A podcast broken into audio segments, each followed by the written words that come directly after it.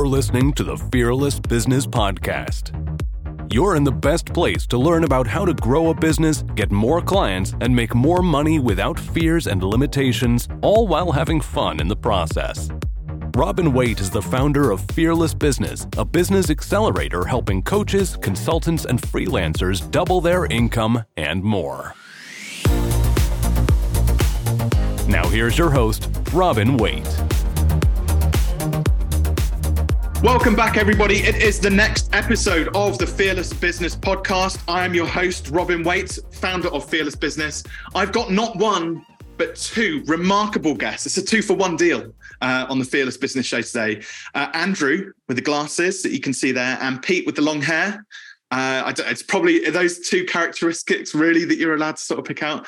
Uh, these, guys, these, guys, are international keynote speakers. They are the founders of Atomicon, which I'm looking forward to hearing about a bit later on. Authors, YouTubers, multi award winning business duo help small business owners scale their business so they can stop swapping time for money. This is my type of um, crowd here today, Andrew Pete. Welcome. Woohoo! Hello, everybody. Thank you. Woohoo. Thank you so much for having us. Thanks, Robin, for that awesome introduction. it's my pleasure. Listen, um, my audience, we, we always love to like dive straight in with the value. So obviously we're going to hear about your story, both of you, a bit later on, how you got into doing what you're doing. But to kick things off, um, sales. Like this is a topic which a lot of business owners really shy away from. There's a lot of fear around selling. Um, but I'm curious, like uh, one of the things which you talk a lot about is creating time for sales. So how should business owners prioritize making time for sales? Yeah, so me and Andrew have this idea that you, you got to prioritize sales like more than anything else in the business. Like it's the lifeblood of your business.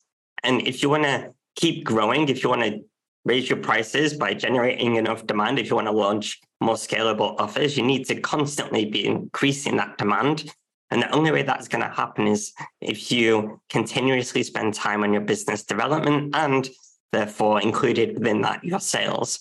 So we would really, really recommend that you have dedicated time in your diary for sales.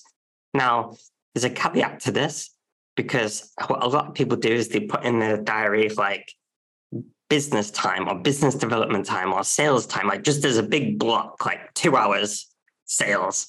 And it's like you get to that time in your diary and you're like, Ugh, I don't know what to do. and it's a bit overwhelming. Nobody really likes to like be pushy, salesy people. And a lot of the sales language is kind of often portrayed negatively, even though it shouldn't. And maybe we can get onto that. But it gets to that point in the diary. It's not clearly broken down as to what they're doing exactly, like every minute of that. And therefore, they procrastinate because you sit down, you look at your to do list, none of it looks enticing. Like the things that are impactful in your business are tough, they're scary, they're hard to do, they're unknown. You might get rejected, it might not work, it might fail. So essentially, you don't really want to do any of that. And what you do is the easier stuff that doesn't have any impact, and you kind of flit throw away that time. You might, you might allow yourself to be distracted. And really, you need to have it broken down in the diary exactly what you're doing. And if you don't prioritize that in the diary every week, even when you're busy, even when you're getting new clients and you've got too many clients, it's still a priority and it should still be increasing in time, not decreasing. And instead of decreasing it, you need to find a way of scaling your services so that you can continue to build that demand. And that's how you're going to keep growing. What a lot of people do is they get busy. This is the peaks and troughs in business. They get busy with client work, they stop on the marketing and sales. And then once the client work dies down a bit, they haven't got those leads coming in. So they have to do a mad scramble to get more leads. And then it goes on and on and on. So you need that consistent time in the diary. So one of the words which I heard there, which you didn't say, but it, I heard it, was specificity. You've got to be super specific about how you're going to use mm. that time. What, as in, what activities are you going to do to generate sales? And I, am exactly the same. If I put something in my diary and I'm not specific about it, I'll just end up on TikTok, like doom scrolling for an hour Absolutely. or something. I'm like, oh, damn, I haven't done any sales today. exactly. So you need to break this down. So step one is having some kind of some kind of system or process that you are using to track leads that you currently have, that you're currently nurturing, that you're currently in sales conversations with. This can be as easy as a, a, a spreadsheet or a Google Doc or something like that. Yes, we can get a bit fancier with like CRMs and like Asanas and Trellos and all of that kind of good stuff. But to be honest, if you haven't got that and you just want to use a spreadsheet, like use something that's simple. So it's going like step one needs to be going back to your like your warm list. Who are we currently in conversations with? Who do we need to follow up with? A lot of people have that in their head rather than like written down somewhere. The next thing we want to be doing is looking at how are we what we call getting more hand raisers from our content. So this is something that we have practiced. It's almost like a system that we've developed over the years where we kind of got fed up of marketers, specifically marketers, talking about like how to grow an audience and how you need to be like super engaging and how like you need to build community and like using all these buzzwords which we to be honest we completely believe in like we know all of that's important what they weren't talking about was once you've got that audience once you've got that community how do you transition that into leads and into sales? So what we started doing was creating what we call hand raiser content. So this is content that allows people to tell us if they are interested in learning more about what we are selling and, and then we can follow up with the people that are actually interested. So in our diary, every single week, we are constantly looking at how are we getting more hand raisers. That might be how are we sending an email to our our list to tell them about something that we're selling and how we tracking the clicks. How are we creating content that's built specifically around our products and services that people can access? It might be PDF downloads. It might be webinars that kind of thing. Because if you've ever tried to sell on social media, you'll know it just flops, right? And if you try to sell an email, it can be kind of hit and miss as well. So the real key to sales is proactively, not pushy, proactively and enthusiastically selling to people who want to be sold to because people like to be sold to if it's right for them. People want to know, like they're looking for solutions, right? So it's a mutual beneficial thing. So you just need to know who that person is. So we constantly need to create scenarios where we get to find out where that person is. So for a very simple example, let's say you're a coach, you have a coaching program, and it's like you write a blog like, here's um, five reasons why you shouldn't work with me, right? And you send an email to your audience, and it's like, hey, wrote this blog. If you've been thinking about working with me, like, here's five reasons why not to work with me the whole blog is like puts a positive spin on it, right? But yeah. to be honest, it doesn't really matter what's in the blog. What matters is who clicks. So now, after that very simple, harmless email, like now you know who's potentially interested in working with you because on the hyperlink, the trigger action there is if you're interested in working with me, like here's a bit more information about whether you'd be right. So people are self qualifying themselves. Now that's quite high intent, but you can do this on lower intent too. So, for example, at the very simplest level, like let's say you help people get sales and you do an email that says, hey, you know, if you're struggling to get more sales, like here's a link to a blog about it. Okay, everyone that clicks on that link is it's lower intent, sure, but they're raising their hand to say, hey, I want more sales. Now that person has qualified them as interested right now in what you have to offer. So you can start to proactively nurture that person, follow up with that person, reach out to that person one on one, even if you want to. There's loads of ways you can do it. So there's like a plethora of different ways you can raise people's hands. But essentially, you're just looking for that click or that comment or that DM or that page view or that download that lets you know that that person is either the right person for you, like your ideal avatar, they have the problem that you can solve with your services, or they're interested in working with you right now. It's one of those three things. That's amazing. I, I think on, I mean, we're at like episode 150 or something like that on the podcast. I don't think anybody has given such a specific and such a useful piece of advice there. Oh, good. Actually, actually like it's not about people like emailing you or stuff like uh, it's about like paying attention just to the minutiae of the detail the spec- somebody's clicked on a link to say i'm interested in that blog and then following that up not waiting for likes comments and shares and things yes. like that because they don't pay the bills do they exactly it's like and and the beautiful thing about it is that to the to those people that aren't interested or not ready right now, right? It's not like you're getting rejected, right? But um, if they're not ready right now and they don't click on that email, like it's not a pushy sales email. So you're not like doing any damage to like your brand reputation or your brand equity. You're not you're not continuously selling. You're just continuously fishing. So you can give value and fish at the same time, which is the beautiful thing about the hand raiser model, because it's like you can give value and get people just nibbling on the, you know, on the bait, as it were, just triggering that link. Um, and therefore you can follow up with those people. Like, and you can do this retrospectively as well. Like everyone listening right now, like go back to a previous email where you've kind of said something similar like that or promoted your service and people have clicked but they've not bought. You can go back and follow up with those people. And the beautiful thing about it is like you can do that manually and you can also do that in an automated way. You can get a team to help you with that even. And depending on uh, how high the ticket is for that item, you can spend more time and do more sales calls on that sort of thing if you want.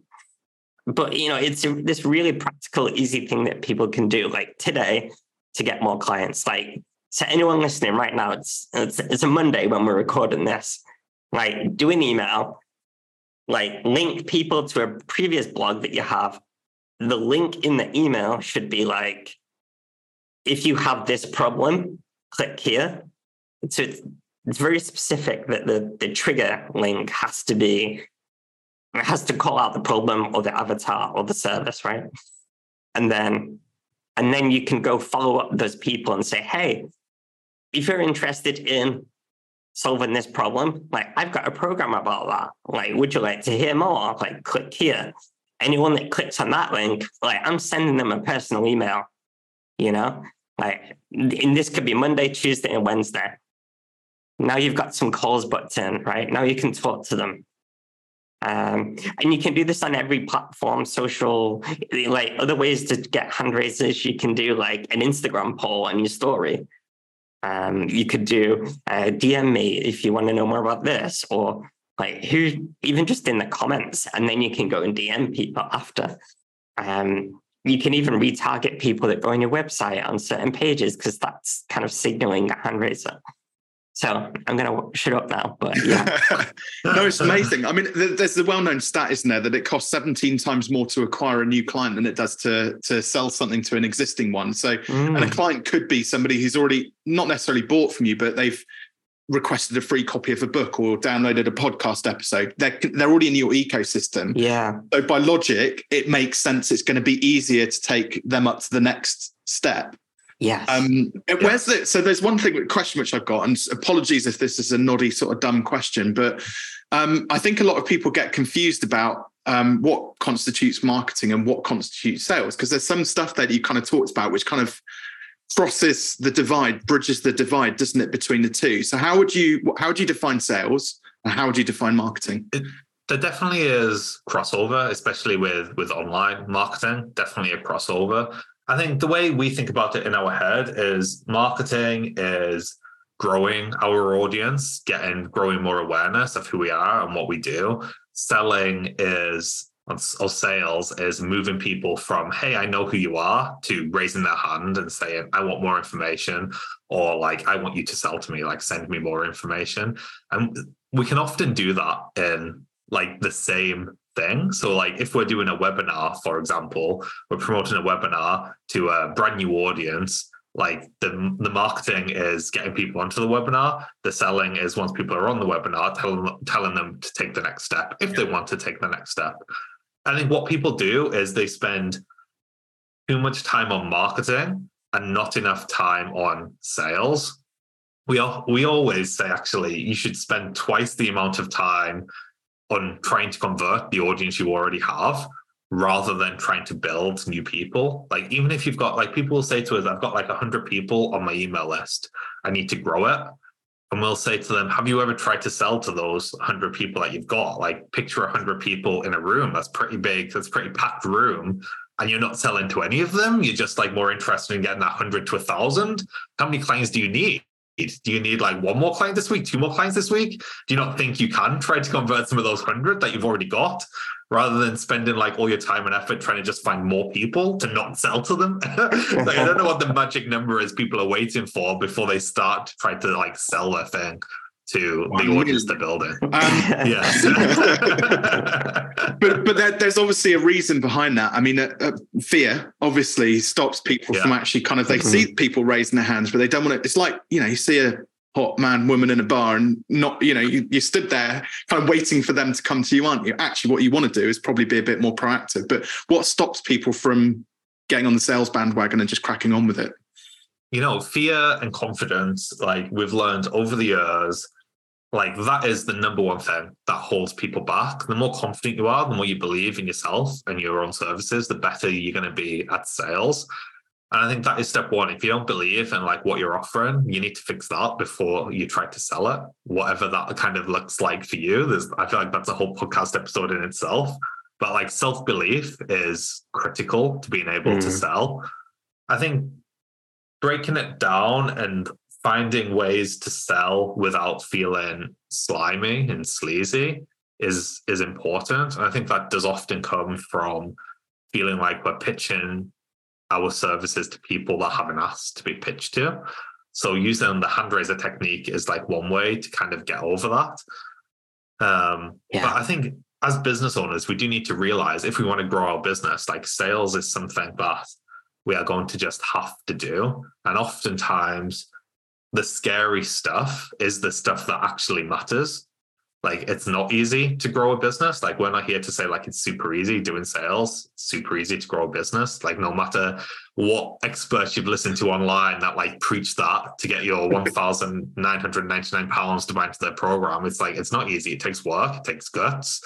And we found leaning into those fears is often like where the biggest breakthroughs come from. We actually did a whole talk at the very first Atomicon that kind of broke down why following the fears is actually good business and not like just doing the stuff yeah. that we know is easy because if we fill our to-do list with things that are easy like we can feel busy right we can feel like we're actually growing our business when really we're not we're just like ticking yeah. off easy stuff we, everyone can send a tweet you know we, we have a phrase like you know you know you've heard work smarter not harder we take that further. We say you need to work braver, not smarter or harder, because everything that's impactful in your business is something that's tough, unknown, scary inherently. And we procrastinate on those things. So things like raising your prices, outsourcing, creating content, putting yourself out there, like uh, pitching for guest guesting on interviews, selling to people. It it's like you might get rejected, it might not work, it might fail, it might look stupid. And people therefore put off all that important stuff. But it's the impactful stuff. Like one impactful thing is worth a thousand small things. And what we see is we call it a confidence plateau. So people will plateau in business due to their level of confidence. So there'll be a point at which there's something you need to do, but you'll be chained down and you won't be able to go further because you can't do that thing. Like, for example, raising your prices. Sorry, that's really scary. But yeah, once you do it, you'll be free. Like you can get to the next level in your business, right? It'll free up time. You'll be able to afford to outsource more. You'll get more time. In that more time, you can create more demand because you can spend more time on marketing and sales. The more demand you get, the more you have for the supply of higher paying clients that will pay you more money. So it works. It's a cycle of prosperity, not depression, right? But it's scary to break that cycle in the first place and raise your prices because what if it doesn't work? What if no one pays me again? So everything is down to fear, but you need to follow the fear and work bravely. Yeah. And that's that's how you're gonna have impact and not work all the hours of the day to make any money. one of the things I've noticed actually is that for some reason, people in business they think that the rules of engagement are slightly different to like the rules for life, right? So you go out and play a football match or a tennis match or I don't know whatever else, and it's actually okay to lose the odd game. It's okay to kick a ball and miss the goal. It's okay to hit a ball outside mm. the line. Yet in business, everybody has this like huge expectation that growth should look like that nice, steady upward trajectory. Nothing should ever go wrong, you know. And when it does go wrong, like because of that expectation, it's an outright disaster and massively impacts them. I think if people just accepted that failure is an inherent part of business as well as anything in life, then they'd automatically just lean into those times yeah. when their fear is kind of you know like you just highlighted there around things like putting their prices up or making that approach for a sale that they wouldn't have otherwise done. Like it, it's okay if they make that approach and the person says no. It's okay if you put your prices up and actually one or two people leave as a result of that. That's normal. That's okay. So let's make yes. it an acceptable normal part of business. Um, i love those tips. Have you got any more sort of tips around sales as well? Because i know that there was a couple of things you said earlier on about um, our associations, word associations with like sales and it being sleazy and all these different things. But that that what what other sort of sales tips have you got to build on that? One more just mindset issue there. Like think about it this way when it comes to selling your stuff. Like if you meet someone or come across someone and they're your ideal avatar and you know that your service can help them, like it's your it, it's almost like your duty to sell to them like imagine yeah. the two paths in life, right? It, it, the, the path where you don't sell to them and the problem that they have gets worse and worse. It makes them more and more miserable. And the other path, like they, they buy something from you and that helps them feel better, do better, achieve more, win more, whatever. And they feel ultimately more happy. Like if you don't sell to them, like that could happen, you know, like the bad thing could happen, not the good thing. And so it's almost like your duty to impact people's lives more positively, because I'm presuming that's what everyone's trying to do, right? Help people. Right? That's, that's what you're selling. You're helping someone with something, a problem. So when you do that, if you take in that mindset, like that you have the power to like change that person's life for the better. And if you don't, then that person could not find someone to do that. And it could negatively impact their life. I think that's a really key thing to remember because, like, when when you get into a sales call or you're trying to push for sales, it's like you really do need to push it. Like every sale that we've ever got, like, you know, we've had to fight for it in a way, right? It's not like sales just magically happens. Can I just give some like really practical tips on that point? Because yes. like being proactive like you'll hear people say you need to be proactive. Like, what does that actually mean? So, this is like what proactivity actually means. Like, step one is looking for those hand raisers. So, we are not waiting around for leads to come to us. We are growing an audience. We are creating content that gets people to tell us, and then we are reaching out to them. And often that's personal reach out, especially if you've got a one to one service, you need to be doing personalized reach out, reach out to people that are in your audience, in, in your network the next step is once you're in that sales conversation, once people have replied to you, once you've had the call or once you're in an email, like you need to keep control of that sale. I think the biggest mistake people make when it comes to losing control of the sale or getting ghosted is they constantly just leave it in the hands of their potential client. So if you've ever said to a potential client, what I'm going to do is I'll send you over a, a proposal, I'll send you over an email. You like take take a look at it and let me know what you think. If you've ever said just let me know what you think, like you're all of a sudden you're losing all your power, you are letting go, you are losing the ball, you are losing control of the sale. And just a quick way to get over that is to just always have that next step agreed. So, for example, you say to them, I'm going to send you over the proposal. What we'll do is we'll put a call in the diary for a few days' time. How are you for like Thursday? Thursday, have you got any time? Just like 10 minute call. It'll save us going back and forth on email. I'll send over the proposal in the meantime, and then we'll chat then. Like, boom, next step decided. You're going to get that next call. You're going to have that next action agreed then you're going to send them the proposal. That gives them a deadline to actually read it. That gives them a deadline to actually talk to who they need to talk to on the team. And it like you don't you're not waiting for an email back. Like you have the next step confirmed. People don't like doing that, and we've challenged our clients on on doing that. We've pushed them to do it, and like I promise you, ninety five percent of the time that works. It gets results, hundred percent. I mean, yeah. I always say like sell calls, don't sell proposals, because like at the end of the day, when people come to you for help, they come to you because they need you more than you need them for a start, because you're the expert, yes. basically. And also the fact that like they don't understand like what results to expect what your systems and processes are how you work what's going to be delivered and when what the next steps are and all of these different things. They have no idea about any of that. So the moment you kind of hide behind a proposal you're losing leadership. They just have no idea about where to go next. Exactly. It, it makes complete sense and and, in, and another thing as well I, that kind of struck me as you as you were both sort of um, speaking there as well. You mentioned about sort of you know being being ghosted. I think part of the reason why people hide behind proposals and then get ghosted is because they're actually making it about themselves like they're more fearful around like how do they pay for their mortgage? How do they put food on their plate? Rather than exactly what pete just described there which is like well this person's got a bleeding neck. Like if, if you met somebody with a bleeding neck you do something to help them right? Yes. If that meant forcing yes. them onto the operating theatre anesthetizing and stitching their neck up you would do whatever it takes right? And that's what people should do with their clients yeah. Yes. Within reason, you know but yeah. yeah. you know, proposals as well. Like we are a fan of proposals. I think a lot of people spend a lot of time on them. And a lot of our clients that we've worked with, they'll say, I've got no idea like what even needs to go into this proposal. And if you're in that stage, you don't have enough information. If you don't know how to write a proposal, if you don't know how to pitch, like the service that's going to be right for this potential client. You've not asked enough questions and you've not gathered enough information. So actually what you need is another call. You need to another call. You need to ask them all the questions and you can even just pitch them the, the, the option on the call rather than relying on writing this long proposal. Because we've seen a ton of proposals. We ask all of our clients to send them the proposals.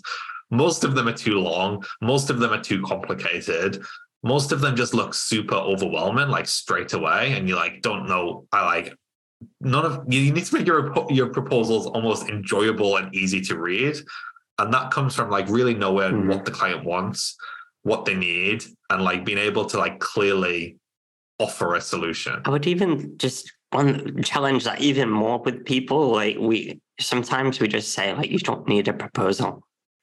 Like so, take that call have a discovery call with someone and like talk through what they're going to get.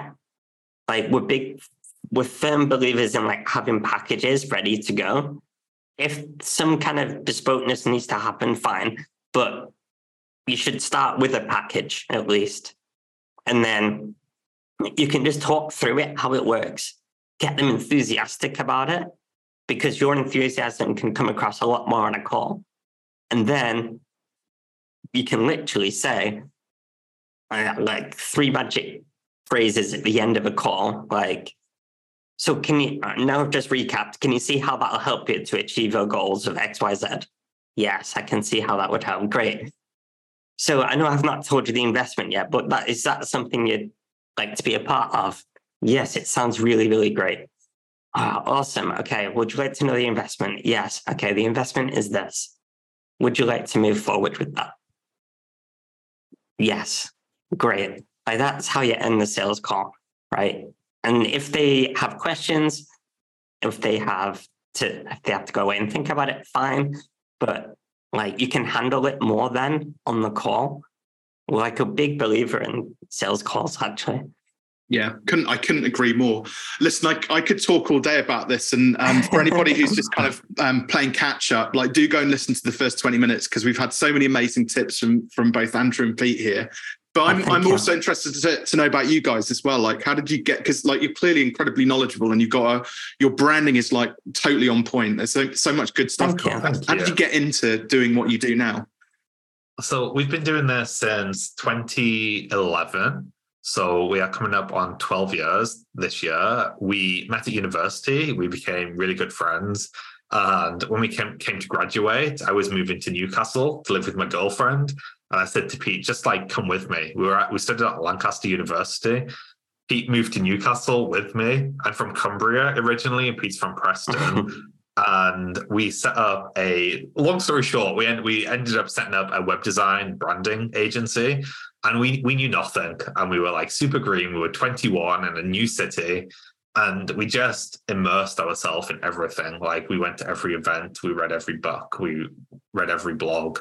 We kind of learned on the job our web design and graphic design agency which was like a skill we had turned into like a marketing agency which turned into a we'll teach people how to do this for themselves which turned into the membership and now the conference that that you see today so yeah it's been it's been a journey um, it's been a fun journey there's been lots of ups lots of downs lots of scary stuff lots of failures along the way but yeah it's it, it's been been a story. There's a lot of trust involved there, Pete. For him to just say, "Oh, up sticks and leave and come live with me in Newcastle." I mean, that's, that's obviously you know, it's good friendship there. I was I was absolutely terrified. Um, in fact, one of one of the times that we almost fell out was because he was like, "Oh, let's like," because we set up a business at university in between second and third year, and we always said, "Oh, we'll go and just continue to run our business after uni." And I didn't really take it seriously. So I started applying for jobs. And then he was like, why the hell are you applying for jobs? Like, um, and uh, to be honest, I was just like afraid to start my own business at that point. What, what was it was, about starting your own business that you were most afraid of? Uh, not having enough money. Because like we were students, we'd not got any savings. And he wanted me to like move to Newcastle. We knew no one, like we didn't have any income. So how were we going to like survive? So I didn't really know how that was going to work. Um, but he, in my head, he just we were like, me.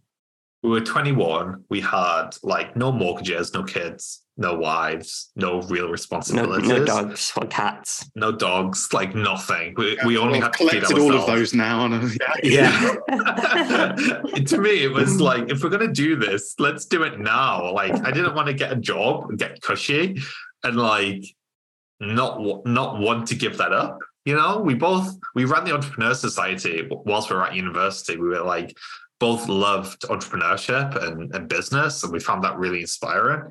And like, it's funny that Pete was the one that was a little bit more on the edge because it was Pete that asked me to set up the business with him. He kind of like I didn't. I Pete studied entrepreneurship at university. I studied economics. With a, I always had like a keen interest in business, but I thought one day, but like Pete kind of ignited that spark in me. It's like, no, you know what? We could like do this now. Like, what am I waiting for? So it was funny to see him like applying for jobs when we both agreed to set up our own business. Yeah. it sounds to me that like Pete, Pete kind of had the spark, the entrepreneurial spark, and Andrew, you had the data there with your economic sort of background, and it was kind of like yeah. A, there's a good yin to a yang there, I think. yeah, I mean, I am the one that does the accounts, but I hated my degree, so I did not ask me anything about oh, economics. Oh well, you can, join, you can join that club. That's another podcast episode and say yeah. about the education system, but we're not going to go yeah. there. Um, I had a, a follow up question from there where you said you had the fit, you kind of leaned into it, you you set the the agency up. What was the point when you were kind of like, yeah, this is actually working? I feel like we didn't feel that for a long time. I think we were so young and so inexperienced and ambitious. We spent and ambitious. Like we spent a lot of time feeling like we hadn't made it because like we were like reaching for the stars and we were like 21 and we really didn't know what we were doing. So we spent and that was like a hard pill to swallow to be to like say at one point we had to say to ourselves we need to stop giving ourselves a hard time. Like we're actually doing really well. I think there's a few points in our career where we have felt like I don't know if we can swear yeah, on this can, podcast, but like, like fuck, we've made it. I think the first one was getting to keynote social media marketing world, which was a conference we'd been going to for years.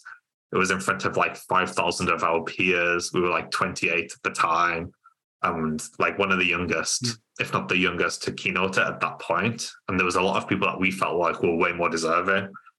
But we put ourselves out there. We didn't think we were going to get that. That was an opportunity that like presented itself to us. We were like, oh God, should we go for this? We like pushed it. We emailed the organizer because we knew who was interested in us, even though we didn't feel ready. But we felt like this is an opportunity we can't turn down if it's going to present itself at this point. And it, it all worked out. That was a really great one for our brand, our authority. I think the next part was our very first Atomicon. Mm. Just having like we've been to a ton of events. The first one we we it was a small room in Newcastle. We were aiming for about 80 people. We sold 300 tickets in five days. We were like, oh my God, these people like trust us and value us enough to travel. Some people tra- traveled from all over the world. Yeah. Like it wasn't America. Singapore, Sweden, Yeah. like Australia. Yeah. I think I think that was like the first like we've built something here where the community was just as excited, if not more excited, to meet each other as they were to meet us. Where we felt like I felt super proud that day. I felt like super proud of what we had done. No, I got goosebumps thinking about it now. Well, I, I was going to say as well, from like a, I mean, I haven't, I haven't been to Atomicon. Um, I'm, I'm hoping to come this year, or at least watch it virtually at the very Yeah, least. But you know, from an outsider's perspective, kind of looking in, I mean, one, one getting that, um, that keynote which you described there. I mean, that's like that's epic. I mean, that's every sort of marketer's dream, isn't it, to get something like that? But Yeah. also, like the I've I found with events that especially when you host an event, it is a direct reflection of who you are as a person, like who shows up, you know, what experience they have, and things like that. And even just spending this short period of time with you, like now, it's been a lot of fun, and I can see why people would be ah, attracted to come to an event run by you both. Ah, oh, Thank thank you. you. Very kind. I, I'm going to sound like a proper like fanboy in a minute. Great. If you got Andrew P t-shirt on under that. Hang on a second. Andrew and Pete underpants. So tell us a bit more about Atomicon then, and and obviously, like you know, people are going to be interested to know about sort of the event, where it is, when it is, all of those sorts of things. Yeah. Tell us about the event. yeah, so it's um it's happening June the 12th and 13th um this year. So in a couple of months. So act fast if you want to come. And basically it is absolutely epic. It's going to be amazingly fun. There's going to be about a thousand people coming. It's one of the UK's, if not one of Europe's biggest business events for kind of small business owners and marketers. We've got incredible speakers, world leading speakers. Um, not your average type of speaker that speaks at like local events. Like get that out of your head. This isn't like a standard conference. It's like a mega conference. It's multi-track. We've got the likes of Rachel Rodgers, Robin Kennedy, us keynoting. Um, we've got Mark Wright, Matt Navarra. We've got Joe Wicks, the body coach, uh, OBE. Like he's coming to speak, which is epic. It's going to be really fun. And the whole day is centered around giving you the inspiration and tactics, like actionable tactics to go away and make a real difference in your business, skyrocket your sales. So if you want more sales, basically, and you want to learn from like the best people in the world, like come to this conference. The speakers are like handpicked from business leaders, record breaking like entrepreneurs, people that are phenomenal entrepreneurs, but also really good speakers. There's no boring footy dirty speakers, there's no snooze fests, right? So everyone's going to be absolutely on point, And it's advice that you just wouldn't get anywhere else. Like we've been to events, we've been to hundreds of events, we've spoken at hundreds of events. And these are the speakers that were like, okay, they've nailed it. They've given the best advice. They've got the best reviews. And to be honest, it's quite expensive to hire all these people. but like it's worth it because the transformation that people get after Atomicon is unbelievable. Because like we were saying at the beginning, and the whole point of, you know, the fearless, the fearless vibe, right, is things are scary. So when you come to an event like this, it's it just immediately elevates your mindset and gives you that like inspiration to take the next level of your business and do the things that you need to do. And not just the inspiration, but now you've got the actionable strategies and plans to go about and do it. And if you can't make it in person, there is an epic virtual version of it as well. In fact, we've built our own metaverse for it. So you can access it on your desktop. You don't need to buy like a VR headset or anything. And essentially, you can uh, attend it virtually, uh, almost as if you're like there in real person. You have your own avatar. You can choose what sessions you want to watch. You can meet people serendipitously. Um, it's really, really cool. There's also like a ton of bonuses with the event, but I won't go into that now. But it's all about taking action. Um, and there's also a two week build up to it with additional sessions in the metaverse as well. Amazing. Pete, I was hoping then you were going to say, no, no, you had to go out and buy an Oculus Rift so that you could attend virtually. that, that, yeah. Just, I need, I need an excuse. I need a reason. If you want to, it's a great excuse to get that past your accountant. So yeah, I'll go, go and raise my fun pot in my Starling bank account. Okay. so how can how can people book? Where, where do you go to find out more details about the events? Yes. So if you go to www.atomic.site forward slash atomicon, that has got all the information there. It's got all the speakers, it's got all the timings, it's got everything that you're going to learn. We have got a limited time deal at the moment for anyone that's listening to this podcast or that is in the group. So Robin, I think you're going to put the, the link in. It's atomicon, atomic.site forward slash atomicon hyphen deal that will get you tw- uh, 20% off voucher. We've got a limited amount that we are giving away at the moment. So, um, depending on when you're listening to this, that might still be available or it might not. So, if you are listening sooner rather than later, please do act quick and go grab one of those 20% off vouchers. Amazing. And it's quite a significant saving as well, folks. So do go and jump onto it. And I think if there was any events which I was going to recommend this year, I think this would, this is, I kind of, it's probably my top one. I've got three, which I think are like proper standout business events, but I think oh, I yeah. might put you up there on a pedestal. So better be good. Top one. We will take top one. Thank you, Robin. um, so aside, just a very quick question. I've got two questions actually to kind of wrap things up. Yeah. So, so aside yeah. from Atomicon, I know that's a big project that you work on each year, but what else are you working on at the moment? Yes. So we have got our membership and our community. So the community is called the Atomic Growth Club. We are in there every single week, every single day, actually, in the Facebook group, answering questions, helping people out. We've got our whole program that you can go through. Um, so please do feel free to check that out if you want to get some more Andrew and Pete time.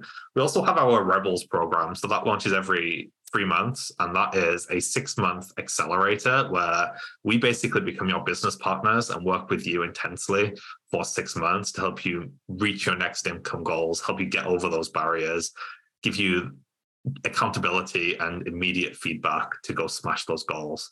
So they're kind of our three babies at the moment. We've got our membership, we've got our accelerator program, and we've got our conference. Amazing, absolutely epic. We've um, so I'll share that link um, in there, and I'll also share. We've got your Instagram, letter, LinkedIn, Twitter, sorry, Facebook links as well. So we'll make sure that everybody's got access to your social. So my final question then for you both, and I'd like an answer from both of you on this one if I could. Yeah. Um, uh, so we're going to jump into the fearless business DeLorean and uh, we're going to go back to a, a, period of time in your past. And i'd like to know when is it? And if you could give a message to yourself what would it be? Oh god. It's hard that one. I think i would probably go right back to 2011 and i would tell 21 year old me to not think to think bigger than what he was thinking. Like he had ambitious goals. He was very locally minded. We were doing like a ton of networking. We were trying to like grow our business locally. We should have been creating more content. We should have been like building our audience. I think that is a I don't like having regrets, but like it is a regret that I wish we had done sooner. It took us a few years to realize like that internet bubble was like bubbling at that point, and I think we could have gotten it a little bit sooner. And I think we were just a little bit too potentially scared.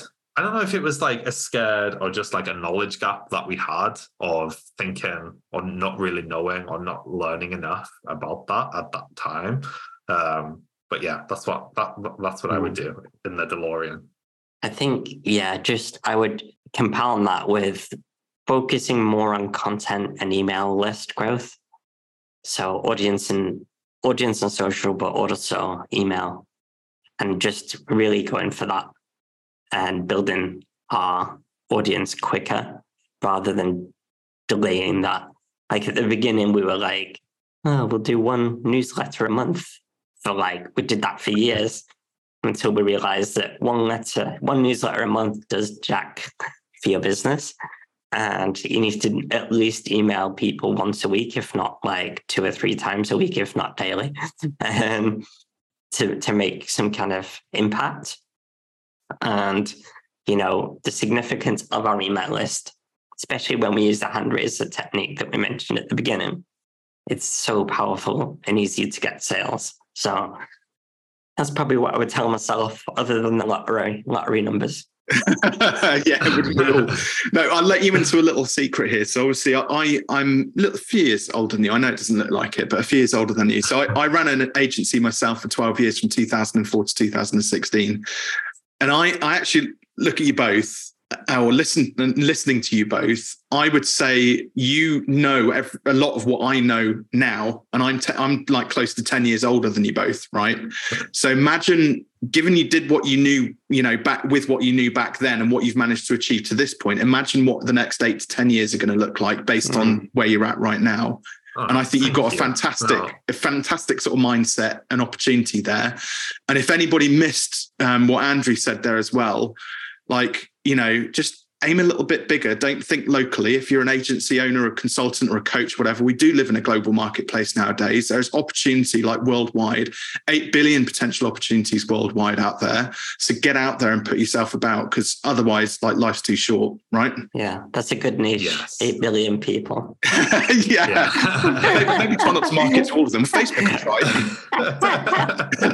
1 billion.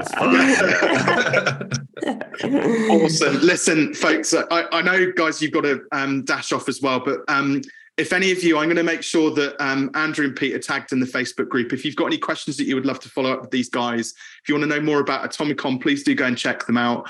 Um, uh, Andrew, Pete, it's been an absolute pleasure. Thank you for giving up your your hour to come and speak to us today.